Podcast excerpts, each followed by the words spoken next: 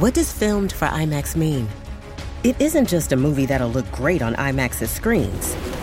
It means that hiding from a sandstorm feels like fear in every flicker. And every triumph is felt in every sound wave. And the things we've only imagined, you can truly experience those too. That's what filmed for IMAX means. Get tickets to experience Dune Part 2 now and IMAX's exclusive expanded aspect ratio. I'm Aaron Sagers, and this is Talking Strange.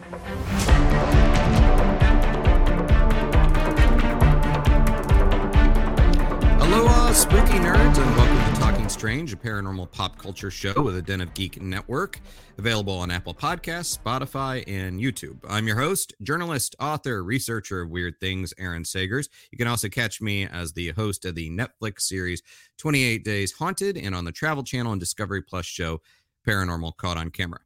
Now, in director Mark Jenkins' new Cornish folk horror, Enys Men, routine is unsettling. Set in 1973 on the uninhabited island of Enys Men, which translates from Stone Island in Cornish.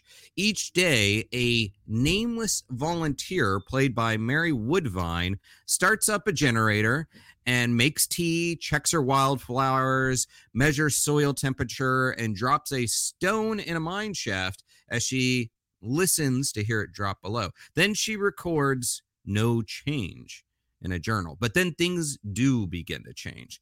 The concept of time begins to fluctuate. Even from the film's early moments, you can see that, or at least for the very observant viewer. Though she is meant to be on the island alone, she begins to encounter and interact with either strange visitors or maybe they are phantoms. Then then there are the lichens or lichens, if you prefer. The composite organism begins to appear on flowers and then starts to grow on her own body. This all takes place as this large stone monument stands sentry outside of her cottage until it doesn't. Filmed in 16 millimeter, Enys Men is grainy. It's effectively plays with color. It highlights Woodvine's icy blue eyes and her red rain slicker. And it's evocative of the slicker seen in Don't Look Now, which was also released in 1973.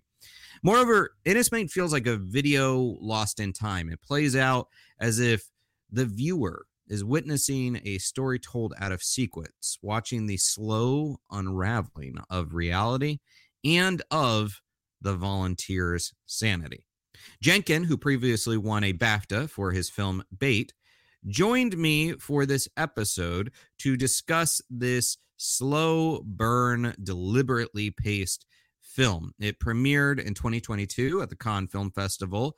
And in the following conversation about Enys Men, he shares with me why it's defined as a Cornish folk horror. What does that even mean? As well as his intentional as well as accidental homages to 1970s horror and the film's experiment with the unsettling nature of time. So let's check it out. So I saw in uh, some of your director's notes that you refer to this as a Cornish folk horror, and I was curious if you could elaborate on that. Explain why, why, why in your mind you would consider it a Cornish folk horror. Um, well, I mean, to, to start with, we need we needed a label for it. I think I was I was pressed to describe it, and and originally I came up with Cornish.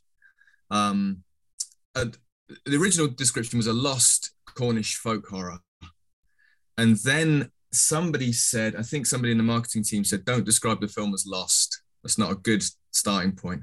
So then it was the Cornish folk horror, and then I was I was very I was wary of using the the word horror. I didn't know whether we wanted to promote it as a horror film because my fear was that horror film horror fans might be disappointed by the by the horror element and i also thought that a lot of the audience who thought they didn't like horror films wouldn't even come and see the film so then i thought let's not call it horror so then it it was called we were referring to it as cornish folk which doesn't mean anything so then we dropped folk and we started describing it just as a Cornish film.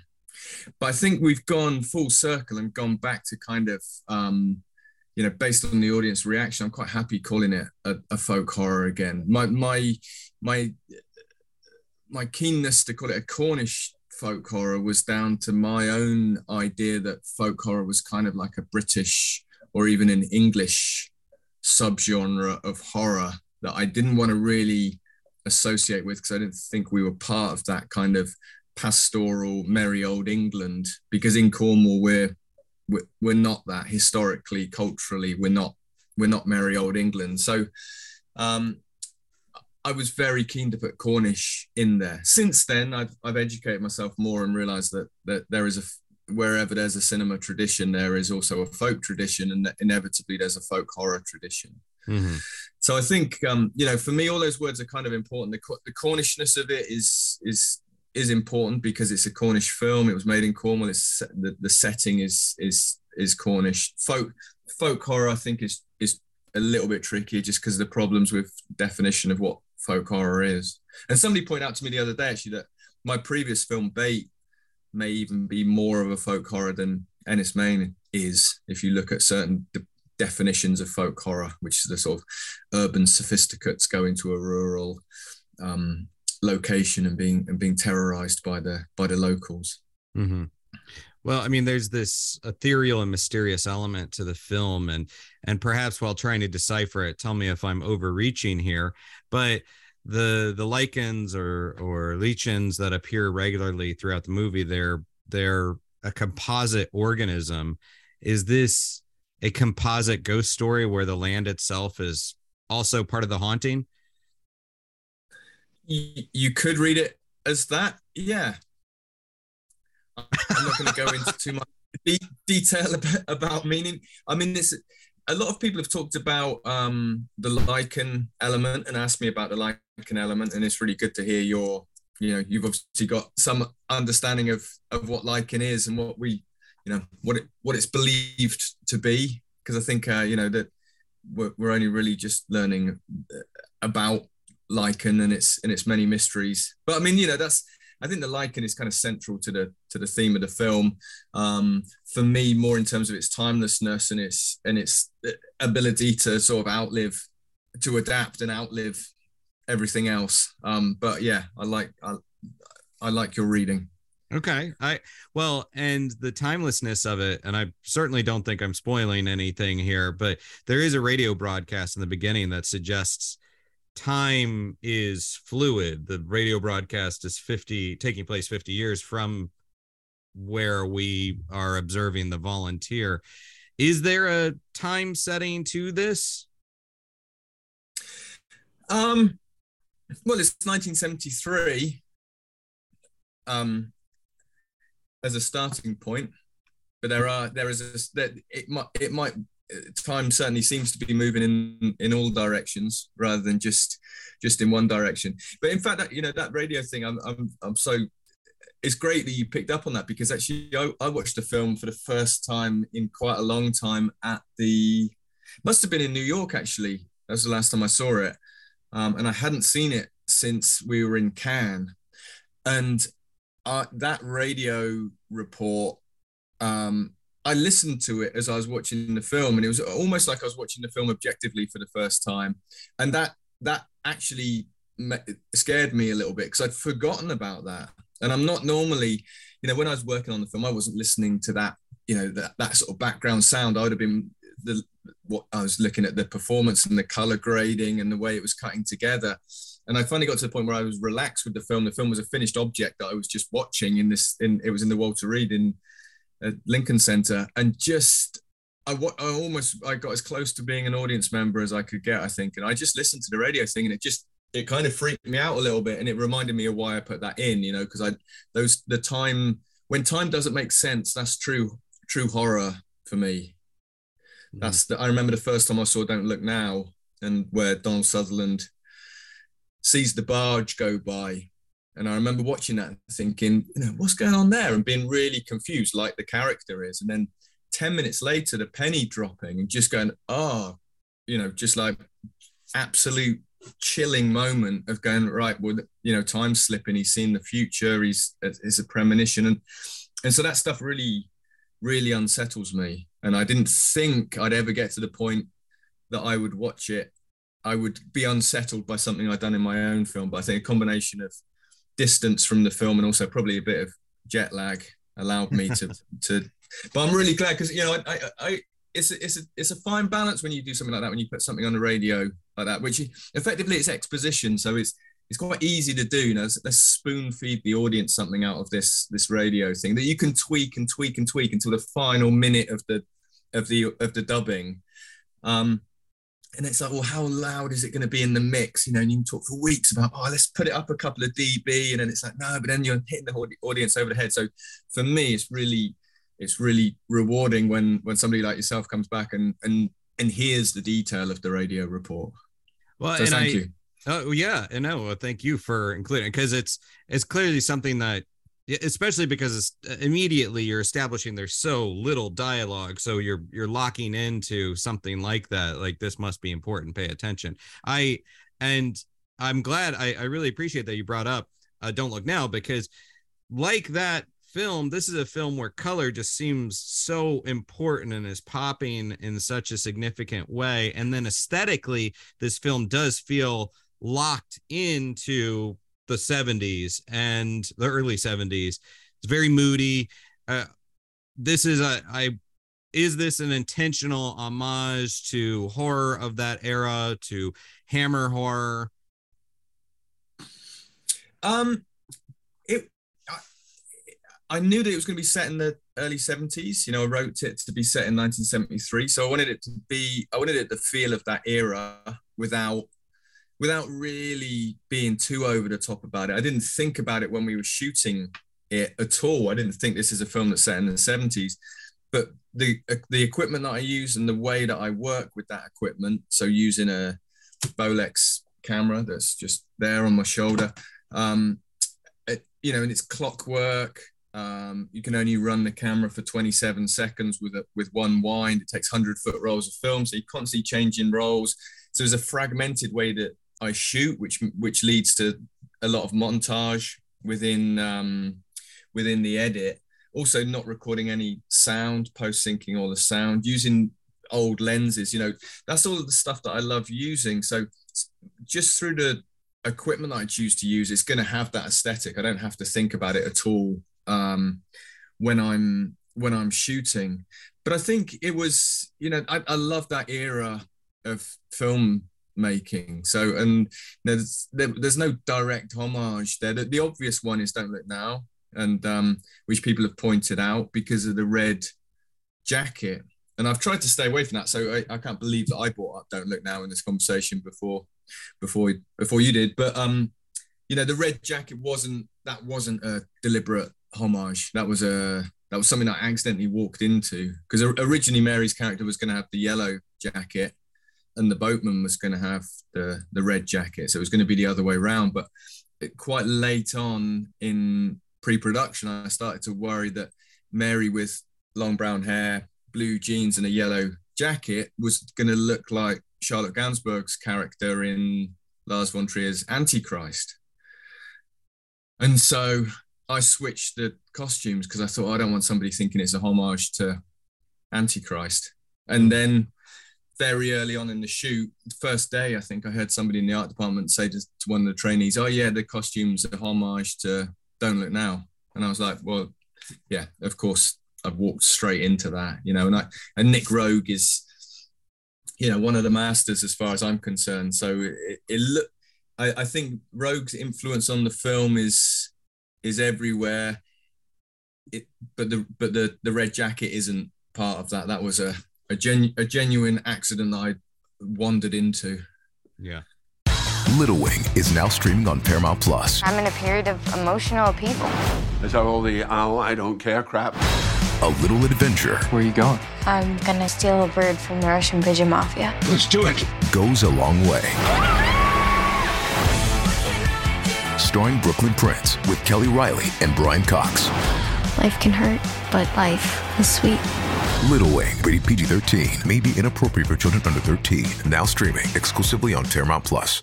the this is i think a film that demands attention but it's also a film that's going to challenge people. And i was curious like how would you how would you invite people into this film? Oh. Wow. That's i don't know i think if i knew that i'd be working in marketing I mean, I, I, was talking about this last night. I was talking to um, Carl, Kyle, who made um, Skinamarink, you know, and we were we were talking about. Um, we were asked um, why why it's important to see the film at the cinema, in movie theaters rather than seeing it at home, you know, and and I got thinking about that last night and just the idea that there's something so distinct about going and seeing a film like this or like Skinamarink within a theater, and it's about the cinematic nature of it. It doesn't mean cinematic in terms of scale of what you're seeing on the screen or even anything that you're seeing on the screen or coming out the speakers. It's about that environment of being locked in a black box for an hour and a half and experiencing something without distraction. And I know you can do that at home under certain circumstances. But my thought last night was the thing about going to the cinema to see a film is, and especially if it's something that unsettles you, when you leave, you've then got to get get yourself home. And if that film is continuing to play, continuing to haunt you, and has got under your skin, that I that for me that's a really incredible experience. That I remember the, when I went to see Black Swan, and I went to see it on my own in in a theatre a couple of miles away from where I live here, and I had to cycle home afterwards. And still now, all these years later, it's the most vivid memory of cycling back with this film continuing to play in my head. And i think they're the films that i like you know the ones that you you you leave the theater and they're still playing in your head. And with this one i think we made a three act i think Enys Men is a three act film. We just didn't shoot the third act. So the third act is for the audience to play out in their head. Um, when they when they leave the cinema so again you know i know that approach isn't for everybody, but for those that do respond to those films, and I think this will be a, a good experience. Yeah, I'm I'm based in Brooklyn, uh, New York, so I I can most certainly think of the theater that I would like to go see this in, and then have the conversation with people right afterwards uh, about it and about what it means. And I, I know we're running out of time, but I was just curious: is there an order to this film where you could arrange it in a linear way you could, but I think it would drive you mad because I think you'd get to the stage where you might you might start doing that, and by the time you get to the end, you think you've got everything in place, and then you get the last end bit in place, and then you realize, well, if that's the case, then the beginning doesn't make sense, and so you have to switch it around. So I think, I think that's the that's for me that's the thing that intrigues me about time is that if you think about it too much, it kind of it kind of drives you mad. You just have to, you just have to experience it and get and get through it the best you can. Because, mm-hmm. um, yeah, I was think you know, you, there's there's no past and there's no future. There's only the present moment. The past is just a, a reimagining from the from the present moment with a shifting context, and the future is is the same. And I think that the, the film kind of works in in that space. I I hope. Yeah, I, I just wanted to um, ask about the volunteer, about Mary, the um, the actor in this role, and just why uh, everything is really resting on her, uh, and uh, she's integral to this. So, just the process of pulling her in on this and her being the right person for the volunteer, it's just exceptional acting. Yeah, yeah, yeah. I think I mean it's an incredible performance. What I always said to her was that you know if the if the if this film works i said it will be down to your performance and i said and if it doesn't work it will be my responsibility just to try and you know which i think is always the case with with uh with filmmaking it's not it's not an actor's medium in terms of the control ultimately i have the i have the control but i can only make a good a good film if she gives me the building blocks to create that and i always knew that you know, I wrote the film for her. Um, and then went through a quite a lengthy casting process because I thought it was too obvious to cast her in it. Um, and then gradually, you know, and then went all the way around the houses and came back and just said, you know, actually, I wrote this film for you. It should be you. And I now know I, there's no way I could have made this film without Mary. And I know everybody says that, you know, because once the film's finished, you can't rem- you can't picture the film with somebody else in it. But I genuinely think if it was with somebody else, we'd still be shooting it now. But because me and her have got quite a, a, a very strong shorthand, she knows what I want and what I can do, and I know what she's capable of, and we can push each other. And um, and that's you know that's where we got this kind of um, performance from. I think she's you know she's a she's a theatre actor, or has been a theatre actor predominantly. She grew up in kind of a theatre family. She's at, at the moment in rehearsals just up the road for a for a show. And obviously, with theatre acting, you rely on on di- on dialogue, on words, and on big gesture. And the way that I work, there's very few words. There's very little room for gesture. But all of that internal stuff is going on as she's built a character. And if it can't come out through words and through gesture, it comes out through the eyes and through, you know, the window to the soul. And and I think that's that's why I think it's such a great performance. Well, and kudos to her. I mean, it is just such a exposed and and just very close up per- performance. Yeah, and um and she definitely uh, uh brings it uh, brings it home. So, um, uh, Mark, thanks so much for your time today. I really enjoyed it. I look forward to seeing it in the theater and uh, discussing it afterwards with other folks. So, uh, thanks for your time. Thanks, Aaron. It's a pleasure to talk to you. And that was director Mark Jenkins, whose new movie, the Cornish folk horror Enys Men is open in select cinemas now. And this has been Talking Strange. If you have stories you'd like to share of the strange and unusual or have guest suggestions, email us at talkingstrange at denofgeek.com. I'm Aaron Sagers, and until next time, be kind, stay spooky, and keep it weird. Talking Strange is a part of the Den of Geek network, available wherever you listen to other podcasts. If you like what we're doing, share Talking Strange with your friends and fellow spooky nerds. And please subscribe, rate, and leave a nice review.